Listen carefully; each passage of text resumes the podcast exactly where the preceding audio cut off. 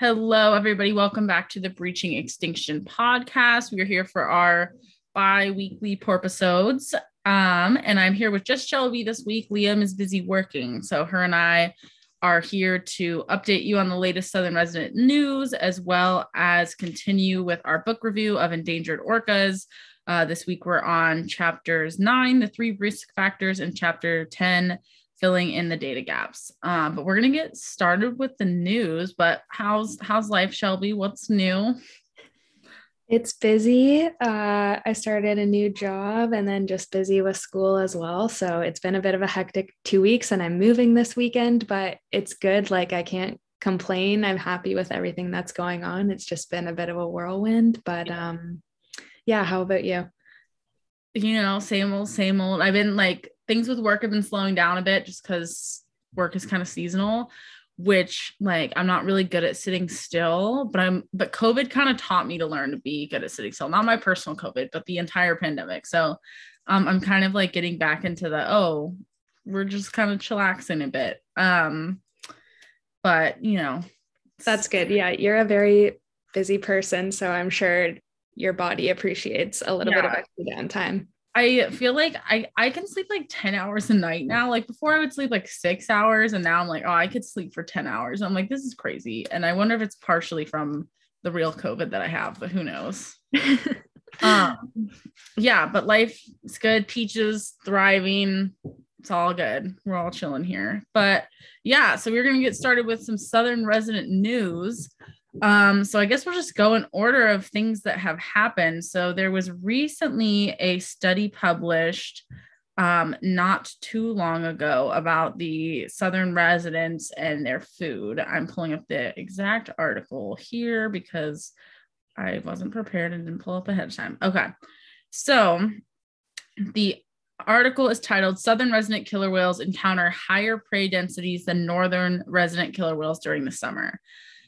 So basically, this study is kind of like the the title feels a little bit like misleading with some other data that we have um and there's a lot of controversy around it because it's a, a weird method that they use to study the fish and also potentially this sort of study can have really negative impacts on how we manage our fish um, and you know our southern residents as well. So it's interesting. There's been like a lot of backlash. I haven't fully read through the entire article yet i'm hoping maybe we could have one of the scientists from uh, this paper on here and then maybe somebody else and have like a little chat about it's like I don't know. I feel like it's weird to see science where people are like, no, this is not real. Like it kind of I don't know. It's weird. Like science is the thing that we should trust, and this there's a lot of backlash to this paper. Um, yeah, honestly, like when I saw it, and I was just so like mind blown that like the study like this was published by UBC which is like a pretty like um like pretty well known like education establishment. And then also like they have a really large and um like they do a lot of research around the Salish Sea and marine mammals and things like that. So like for them to publish this like for it for it to not only have surpassed like internal um standards but like external standards of being published as well like i was just like so surprised to see them put this out and like all of all of the comments that I've seen circulating around it. Um, I agree with like just the fact that it's such a short snapshot of time and they're making such bold, concrete statements from yeah. like the data that they claim to have um, retrieved. It's just like from from being like in an educational standpoint myself and someone who's gone through the publication process like it doesn't make a lot of sense to me. Yeah i'm i was kind of thinking the same thing like i've like i've read it over but i'm not i haven't done like a complete thorough like read and mark it up sort of thing but it just yeah i was kind of thinking the same thing like it's like it's not necessarily a standard sort of methodology and also like yeah like i i kind of wonder what the motivation i like if there was a motivation for it because like yeah. like yeah it's really weird i feel like we're seeing a lot of broad sweeping comments about things that are just like not necessarily real in science like there was all of that drama with the um article that came out about the Biggs killer whales, and there was the headline that was like, "Oh, we discovered a new killer whale," which was not the case, and and then like the editor had to come back and be like, "Um, yeah, that you know the scientist who published this drastically like exaggerated his findings," and I'm like, "Okay, what are we doing, guys?" Yeah, like even the title that they used for the publication, like I'm all for like you know, making science exciting and like using an yeah. interesting title. But the their title, No Apparent Shortage of Prey for Southern Resident Killer Whales, like it sounds like a lower class journal or like headline news statement. It doesn't sound like an academic journal publication title to me, yeah. at least. Yes. Like it seems like they were just trying to get lots of, of press or lots of traffic. Yeah. No, I would agree with you. It's people people man it's it's yeah it's frustrating um i don't know it's so I, like i i'm not like a fish person so i'm i'm not gonna like pretend to be an expert in the situation but it seems very suspicious yeah um, i'd be interested oh sorry go ahead i was just gonna say i'd be interested to see like their funding behind I was their funding was behind this project because for that, like obviously the motivation here, I don't know, is not in support of endangered population efforts. I don't know. Like I would like to look into that as well. Yeah, I think so. Um, yeah, which I have some like more thoughts on that, but we'll get into that when we discuss the book because it kind of is tied back to some of the things in the book. Um, but also in other news, Governor Inslee is going to be addressing the issues with the dams. Um, basically, him and Senator Murray were like, "Yeah, we're gonna we're gonna address the issues." Um, I believe it's sixty percent of Washingtonians want the dams down, so that's awesome. Um, where they got that statistic, I'm not entirely sure, and I like wonder who they're surveying to get this number. But yeah, anyways, but that was um that is the most recent news on that. So hopefully, like, I mean, I think that this is really big because before it was like we have to do more studies and we have to look into more things. And that still kind of is the approach that's being taken of like Inslee's like, oh, well, we gotta like see what this is about. But I get it, it seems like it's through a different scope of like, how is this gonna impact the different interest groups? So progress potentially, fingers crossed yeah hopefully hopefully it results in some action and it's not just kind of like a little bit of lip service but um yeah like progress is progress and all we can do is be hopeful for now and keep keep like letting them know that we're interested in having the issue addressed so. 100% so right call email do what you need to do. Let inslee know those dams got to go down. Send him orchid demise. Write him it's, there's so many options here for how we can reach him.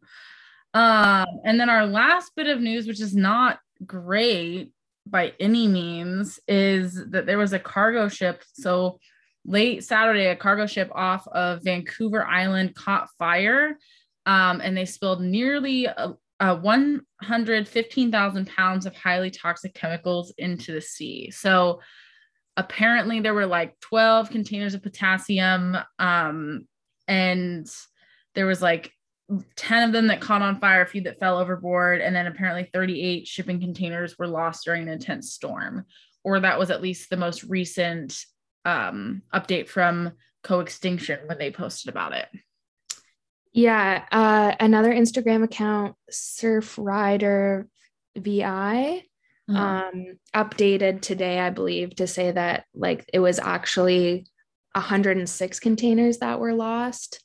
And yeah, in addition to like the toxic chemicals that were spilled, there's also just containers that were filled with a lot of just general items, clothing, metal car parts, a bunch of random stuff that's just going to end up as, you know, ocean garbage floating around in there. So obviously the toxic waste is like the main concern, but also just a lot of pollution, which is really unfortunate. And um, I also saw that I believe it was J Pod mm-hmm. was they claim um, apparently J Pod was like not too far away when this all happened. So fingers crossed that they weren't affected that much by it or were able yeah, like they turned the other way and seriously. Um because there was that one pod that literally was wiped out like they were already endangered and then an oil spill happened and it killed them all. Yeah that was the alaskan group of transients right? In alaska. I read the book um Into Great Silence by uh ava i think her name is but anyways like it was all about that population and they haven't had a baby at all since i don't know it's been like a couple decades at least so they're just you know dwindling off and it's really sad. So yeah, not we cool. not see that happen again. Not cool. Yeah. Um yeah, so I guess that's a really good segue into our book review with endangered orcas. So chapter 9 was about like the three main risk factors and like the the vessel issues were addressed and like even in the book she had talked about how like they basically had to try to put in like a plan in place in case of an oil spill. I'm wondering how all of that is playing out right now, considering that J Pod was there. Um, but like Jesus. Um, and I feel like, yeah, okay, so we can just talk about we can do a little bit about the chapter, but she basically talked about the three main risks, and I feel like this is highlighting two of the three, which is the toxins and um, vessel noise, but she addressed the three main risk factors, um, which are vessel effects, um, lack of food, and then toxins. Um, yeah. So, do you do you want to start with your thoughts? Yeah, I think um, definitely like uh, even between the two chapters, I think that it was heavily pushed that you know, there's these three risk factors, but really it's lack of prey as like being driven home as like the main factor. And so that's like, obviously there's like some controversy there. And I feel like that messaging was like really tried to be put forth in these chapters. And I think like it's maybe a bit of a biased opinion here. Um, yep. So that was one thing that I noticed. Yes. Uh, yeah, even just like there was a statement, I think, about the vessel effects saying, oh, well, like we've seen the whales dive like right under the big ship. So like they can't be too bothered by it. And I think that's like okay naive statement. There's one, where is it? It was um something oh gosh. Uh, so it's funny because I actually like the ones that I feel like here it is. I found it. So I have you'll see my little sticky notes yeah. Here, and I have little red sticky notes for things that I'm like, this is literally a red flag. um, but there's a quote on page 248 that says, For better or for worse, these whales are adept to handling the presence of many boats. No, the fuck they're not. I'm sorry. And but also like two, literally on the page before it, um, there's a quote that says the topic has been researched over the past several decades, and some minor influences of whale watch boats on southern resident killer whales have been revealed mostly in the form of masking effects of their vocalization, making it more difficult for them to communicate and echolocate. That's not minimal, okay? Um, these animals are more acoustically inclined. They rely primarily on their auditory senses. So what do you what do you mean they're adapted for boats? No, they're not. Like also, they learn to adapt, but that's not no. What? Also, like when you read that over, I just realized that like masking the effects. Okay, she said communicating and echolocating. That also relates to hunting, like majorly. Dude, I this I which she didn't mention. I yeah. can't. I know. I know. It's this is like this is where I get so frustrated with this because I'm like, what the hell? Like I try, which I'm sure that you knew that all of these comments were coming. Oh my god. Yeah. it like there's a quote too that says the energetic impacts of whale watching on whale watching are pretty small as of yet nothing links these vessel effects to population parameters such as survivability reproductive success or foraging success not true yeah. What? That study that we um reviewed earlier this year about the foraging effects on from vessel traffic and whale watching boats. That was published after this book. It was. So we're gonna give it the benefit of the doubt, but also at the same time, like you so when the when the regulations first like were redone again in February and then that one study came out and people were like freaking out I went and found every single study that I could still have every single study in a box in my closet like this like several inches worth of of papers that I read through and there's like 30 years worth of data that says that we have an impact so I just like yeah. it's it's frustrating for sure. And i'm not saying that the whale watching boats are all of it like not whale watching but like i'm not saying that at all. I'm saying every fucking boat that's in the salish sea there's too many goddamn boats in the salish sea. Yeah. like and there is evidence that it affects behavior. 100% like they stay down longer. The females aren't like as keen to feeding. There's zero scientific peer reviewed like studies that say that like having boats around the whales is helpful ever no there's not. People make those claims. It's not there. Yeah i definitely like when i opened this up they were like they're like you know the the threats are not the same. Like you know the last quote of like the first section of this paragraph or this um, chapter says none of these issues stand completely alone but that doesn't mean they are equal threats. But then like in the next ch- chapter we're going to talk about data gaps and i'm like the all of these issues interplay with each other. So like what do you mean they're not all like like it, I feel like the fight over what's equal or not equal is a frustrating fight. How about like fight to just get something done? Exactly. Yeah, prioritize all of them. Yeah. Pick one that you like because I feel like it's overwhelming for any one person to try to like do everything. So pick yeah. one to focus on and go for it. But I feel like there's a lot of wasted energy on they're only starving because that's not true. Also, as a person that people look up to for information, as a like a person in the scientific community, you know, and like also this is the same that's true for like naturalists or any like whale person on the internet. Like even if you're just like a, a whale enthusiast, like your friends are gonna listen to you about your whale information. Look at the facts, even when it's hard. Mm. Yeah. Just I think until a long term, like rep, like a long term, well done study is done showing, like analyzing all three factors together, this is all just personal statement of which factors are more important than the others. Like we don't have the scientific data data to be able to like make those statements. I don't think or i haven't seen a study that brings all three factors into consideration together. I would so um i know marla holt or at least I'm pretty sure she was working on one um, that will hopefully be published soon. But you know how publishing stuff goes, you never know when it's going to be done. But um, yeah, it's like that's the thing is like all of these things interplay with it within each other and, and that's the other thing that like it's like i feel like we would have learned already that like the amount of times that we were like like back in the day when we were like all right this is how we're going to effectively manage animals because and wildlife because this is how we perceive it based on anecdotally what we're seeing and how our mm-hmm. personal lives are affected um like when they used to like shoot orcas because they were eating the salmon like come on yeah. like what so I just I find it frustrating that like and like I'm just like what is the motivation for this? Like and like I just don't understand. Like especially if you're somebody that listens to like acoustics all the time and like like it's undeniable. It's complete it's so incredibly obvious. Like the few times that I've shared audio of like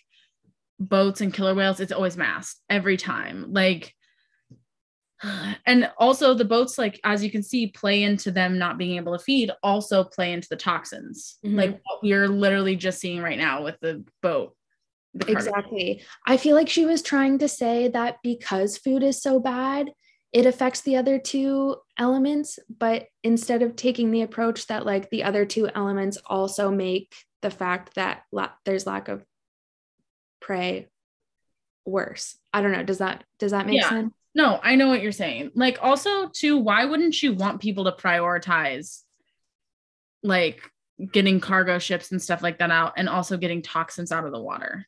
Yeah. Why wouldn't you like? Because also, all what we're looking into too is like, I mean, you could even argue.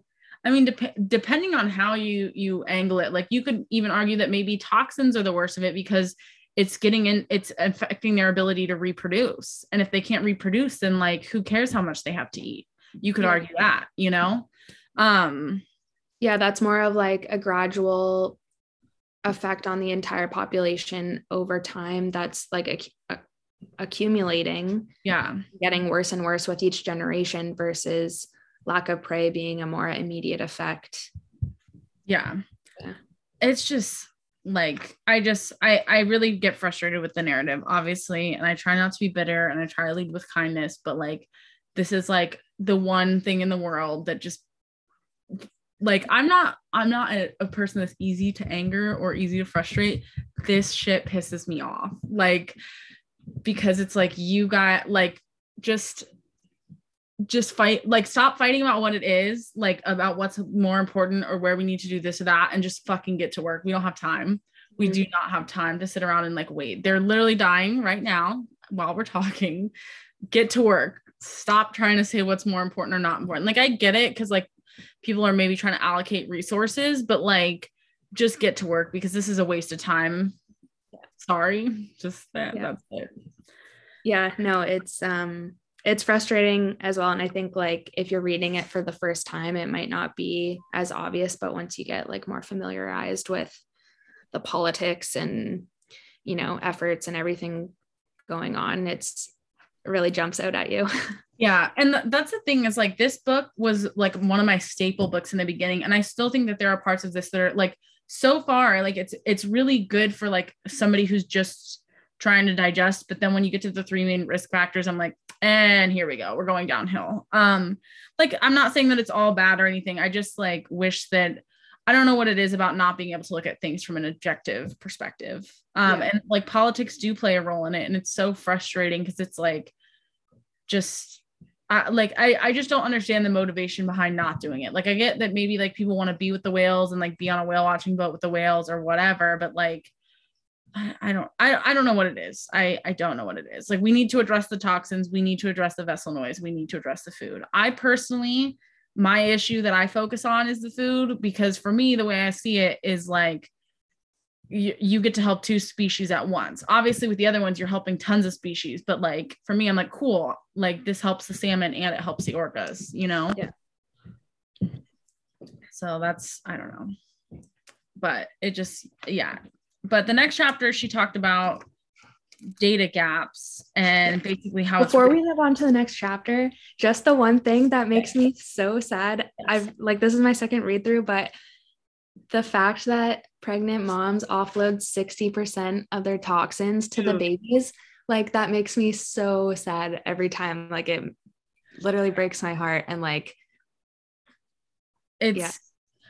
so okay there's basically so when she talked about the toxins there's like three main types of toxins that we see in them which are ddts which is like basically what they used in the 70s that would like run off from the rivers whenever they were like farming and that would affect them. Pcbs and pbdes which i'm not even going to try to pronounce these words. I'll put them in the description bio but basically there's hella toxins in there. And we see that like when they were studying the whales in the pacific northwest that the males in the Salish Sea were like heavily affected. So the male transients had the most. They had 250 parts per million of PCBs in them.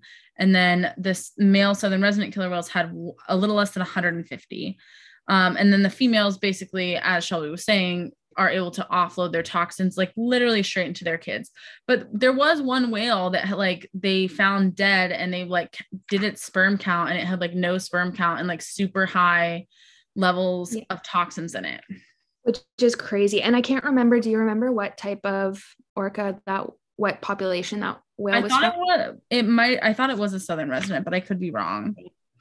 Um yeah the fact that the sperm count was zero like it's like rip. It's like whoa. Um it's just crazy like how complex like i don't know you yeah you get wrapped up in thinking oh they're not doing well reproductively because they're not eating enough but also considering the incredibly high toxin load onto a brand new baby when like nutrients are so critical to their initial development and then also considering that the males like don't like if they have like incredible incredibly low sperm count and they're just not able to like be effective Yeah. in production like it's so complex Yeah. And that's the thing is like we we don't know what we don't know. Like and you know, a lot of times when I have like people ask me like different questions about whales, like especially like the they're like, how old do we think they get? And I'm like, well, based on the data that we currently have, this is what we think. But I bet you that's going to change with photo ID in the next like 100 years. I feel like we're going to have a different estimate on that because now we're like repeatedly seeing whales year after year. Um, so I, yeah, there's a lot that we don't know and a lot of assumptions that we have based on not a lot of data. Like if you think about it, it's really hard to study the southern residents and uh, and any cetacean population for that matter because oftentimes you you have to find them, you have to Mhm. see them just when they're on the surface. So you're missing a lot of things that are happening underneath the surface unless you're getting that acoustic data. So it's it's complicated. Yeah. Do you think that um, there's enough data, or do you think that they're gonna like come to find that the lifespan's actually shrinking, like because of the toxin load and because of the hard?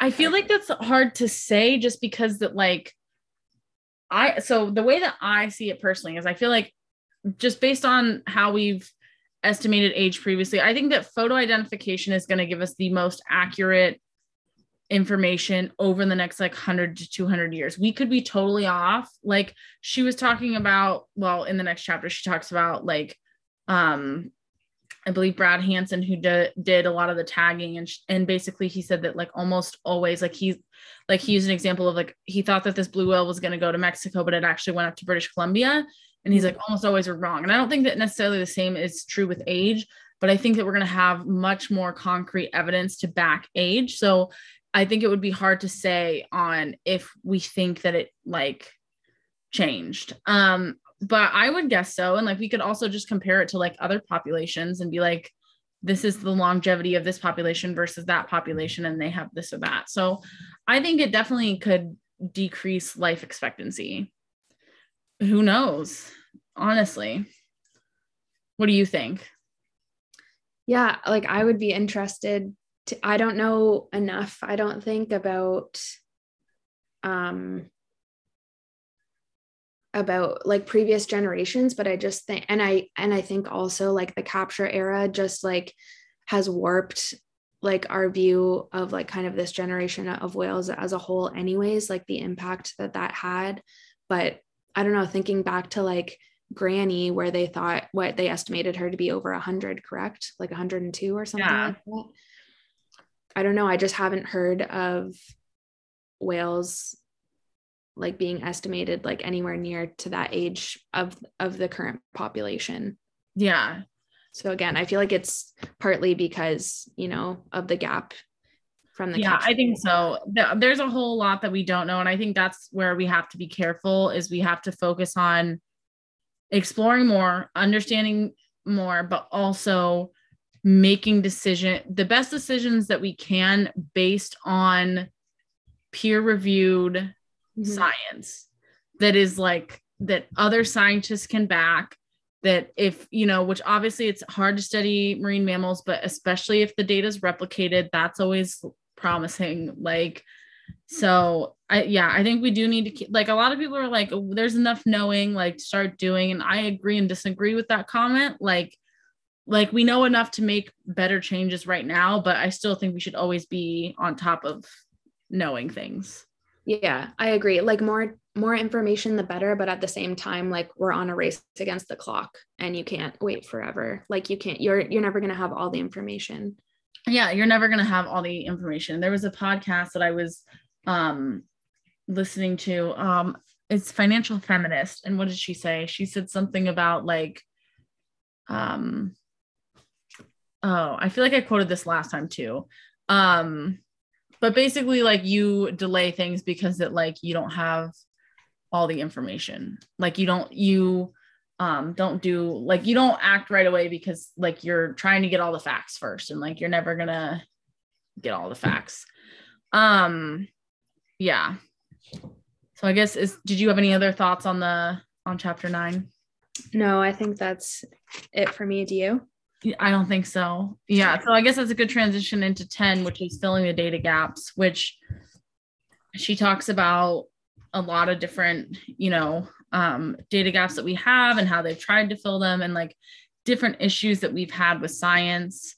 Um, and I think it's mindful to be aware of these data gaps. Um, and also, I thought it was interesting that like when she brought up like how they were going to like tag southern residents and like how they did tag some and there were a couple times that it went like successfully and other times like where it didn't and some people were like against tagging and like there was a quote in here that's something about like brad hanson needed like in, like in order to make a marine protected area he needed logistics like concrete evidence versus like emotion mm-hmm. which is a constant battle in this um area, this issue. Um, but yeah, so they basically tagged southern residents to try to get a better idea of their core critical habitat, which if you guys listen to the most recent episode, we did just talk about, and it, it, was with the data that Brad Hanson found that we knew that they went down to Point Reyes, which is a little bit south of Big Sur, which is where their core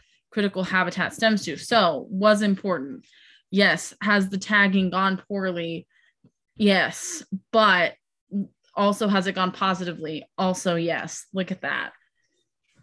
Do you know if there's been any tagging projects since? No. Yeah. um never uh, not since the one since nigel yeah. died. Um i think like i think they basically had to go back to the drawing board of like how do we handle this sort of thing? Um there definitely has been tagging of other animals but not southern residents. Yeah. Yeah so yeah, I think it could be helpful, but there's also a lot of like, like when I asked Giles what she thought about it, she basically was like, "We know enough, like it's fine." And then in here, like they talked about Ken Balcomb not being super on board with tagging. Um, from my perspective, it seems like it would be helpful, but also at the same time, if like two of the biggest experts say that it's maybe not useful, then maybe we don't need it. I mean, they would know better than anybody else. Yeah, exactly and if i don't know i could see like yeah like it to be helpful to have concrete da- data if you're working on things like critical habitats but i don't know if we don't if there's not like a specific need for it to move forward with a certain yeah. effort i guess that's like the hard thing as well of like with uh policies like that like you need to have the data to support putting the policy in place. And sometimes that comes at a cost of interfering with the population in order to get that data. And yeah, it's a tricky, tricky line to balance. Yeah, I definitely think so. And I think that's the, the one thing with scientists too is like a lot of people expect them to like have all the answers and they don't. And like even scientists make mistakes and like, yeah, like, you know, obviously Nigel was killed, but nobody that was never the intention. Not that it like makes the situation any better but like i like you know i i believe that everybody that like is involved well not everybody but most people that are mm-hmm. involved in studying these animals are in it for the best interest of the animals. Yeah. Exactly. And it was i don't know obviously we weren't there and we didn't see how it was actually the carefulness that it was executed but um like they tagged like hundreds of animals and yeah. for this to be the one off and it just unfortunately happened to be a mm-hmm. member of an endangered population and yeah we're not we're not perfect and sometimes not everything can play out as planned no matter like the precautions that you take and like he said he i think there was like a quote in there about him like knowing that he was going to live with that weight for the rest of his life of knowing that kind of he was responsible yeah yeah, page 281. It says, We all knew there was a risk. We felt it was fairly small. Hanson said, It's not easy. It won't be. It's something I'll carry with me for the rest of my life. Yeah. Which sucks. Cause like I like genuinely believe that this person had like that he had all the right intentions. He literally was doing this to try to help create a core critical habitat and like this is just an unfortunate circumstance.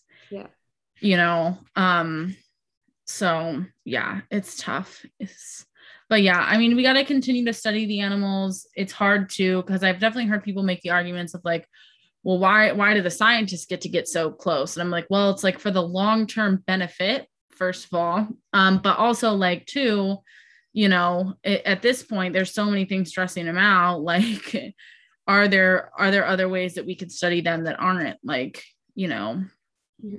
Boats on top of them. I don't know but we i i think we do need to continue to get data because also like i feel like this issue it changes all the time. Like it doesn't change like consistently they're starving consistently they're very toxic and vessels are an issue but like you know we'll find out that they're pregnant or one will have just died or there's a cargo ship and j-pod's near you know? So it's just like a ever evolving issue. So i think it's good to stay up to date on like what's going on Yeah, exactly. With such a small population, like every factor has a bigger impact. Um, so yeah, I agree. It's important to yes to keep assessing. Yeah, I think so. Um yeah, that was kind of those were pretty much all my thoughts on the on the last chapter. Did you have any other thoughts? Yeah, I guess the other thought I had was just like when they were talking about um, using the drones to for overhead like body condition score assessment. I thought it was interesting um, about like emphasizing the importance on comparing an individual to an individual because like some I think it was maybe earlier in this book I can't or where I might have read it I can't quite remember but read something recently about like certain individual whales having like a natural peanut head even though they're actually in good condition. It's just like that Right. individual kind of a little bit quirky characteristics. And so but yeah i guess it's the balance of like oh are we going to chase down every individual whale to take annual photos of them or are we going to let them be in a more undisturbed state and kind of i don't know. Yeah again like pros and pros and cons and weighting benefit versus risk i guess more so Yeah. It's I think it's a difficult one, but also too like it's definitely been harder for them to study them in the way that they have in the Salish Sea. Um just because they're not there. So that I don't know. So I, I think these are important questions to ask. And I think it's like also important to like be patient with like the process of things and like be patient with scientists like be skeptical always be skeptical and always be like questioning information. And i think anybody who's like a truly a scientist would agree with that statement you know? Um but like i don't know. Yeah be patient with the people who are like trying to help. Um but also like you know there are people who are claiming to try to help but doing a lot of things that are destructive as well. So i think just like try to have tough conversations with grace as much as you can as that's so hypocritical because i literally was just like this shit pisses me off like two seconds ago. But Yeah. like you know it's do your best to like try to have those conversations like think critically. And like obviously we don't all have the answers but like it's important to like speak up when you need to. Yes and most importantly use the whales as your compass Yes, back to what Glow said every time. That's like all we got to circle back to every time. I think that's the most important thing. It's like ultimately, is this in the best interest of the whales? With the information that we have right now, we're going to do the best that we can for the whales. exactly So those are those are our thoughts. But please write and call and make songs for Governor Inslee. Ask him to take those dams down. That's really important. Keep uh, following along with the cargo ship situation. Hopefully, J Pod is okay, but if they're not, if I swear to God, if like if there's toxic toxins like in J Pod more because of this, and any of if like multiple of them died, I feel like I would just quit right now. Like I just can't. let's not even go there We're not gonna go there. I won't actually quit. This is just me being dramatic, but I really hope that's not the case. Um, yes, but please, you know, go take action and do what you can. Do your best. And if you have questions, ask questions. Mm-hmm. And there it is. Do you have any other thoughts? No. Any, no, I guess no, just echoing what you said of just yeah, do do what you can and use and yeah, best interests of the whales always. Yes, definitely. All right. Well, thank you everybody for joining us. Tune in um next week for our or two weeks from now for our actually our last review of this book because everyone thought that there were 10 chapters, but there are 12. So we have two more chapters to go and then we're done and we're moving on to another book after that. We did get a couple requests. Um, if you guys have more requests, just send them over Instagram. Um, yeah. We haven't officially decided yet, right? We haven't officially decided, but like listening to whales was an option. Um, and I forget there was another one that somebody asked for. Um, cool. Well, tune in next week. Actually, um, next week's episode is going to be not Southern Resident related. Um, I will be chatting with um, Tim Hansen, who is out of Columbus, or he, or he's not out of Columbus. He's in work in Columbus, Ohio, but he basically, there's a recent documentary that came out about um, like how little tigers and other little animals that are like used in zoos um, have actually been like put into like are, are ending up at roadside zoos animals that are supposed to be bred for um, the purposes of repopulating a species are being given to these roadside zoos and this guy's basically dedicated his life to um, trying to help protect these exotic animals and it's just a personal interest that i have so we're going to discuss it on here because kind of relevant kind of not but yeah that's super interesting. Yes. Cool. Well, join us next week and have a good week, guys. Bye.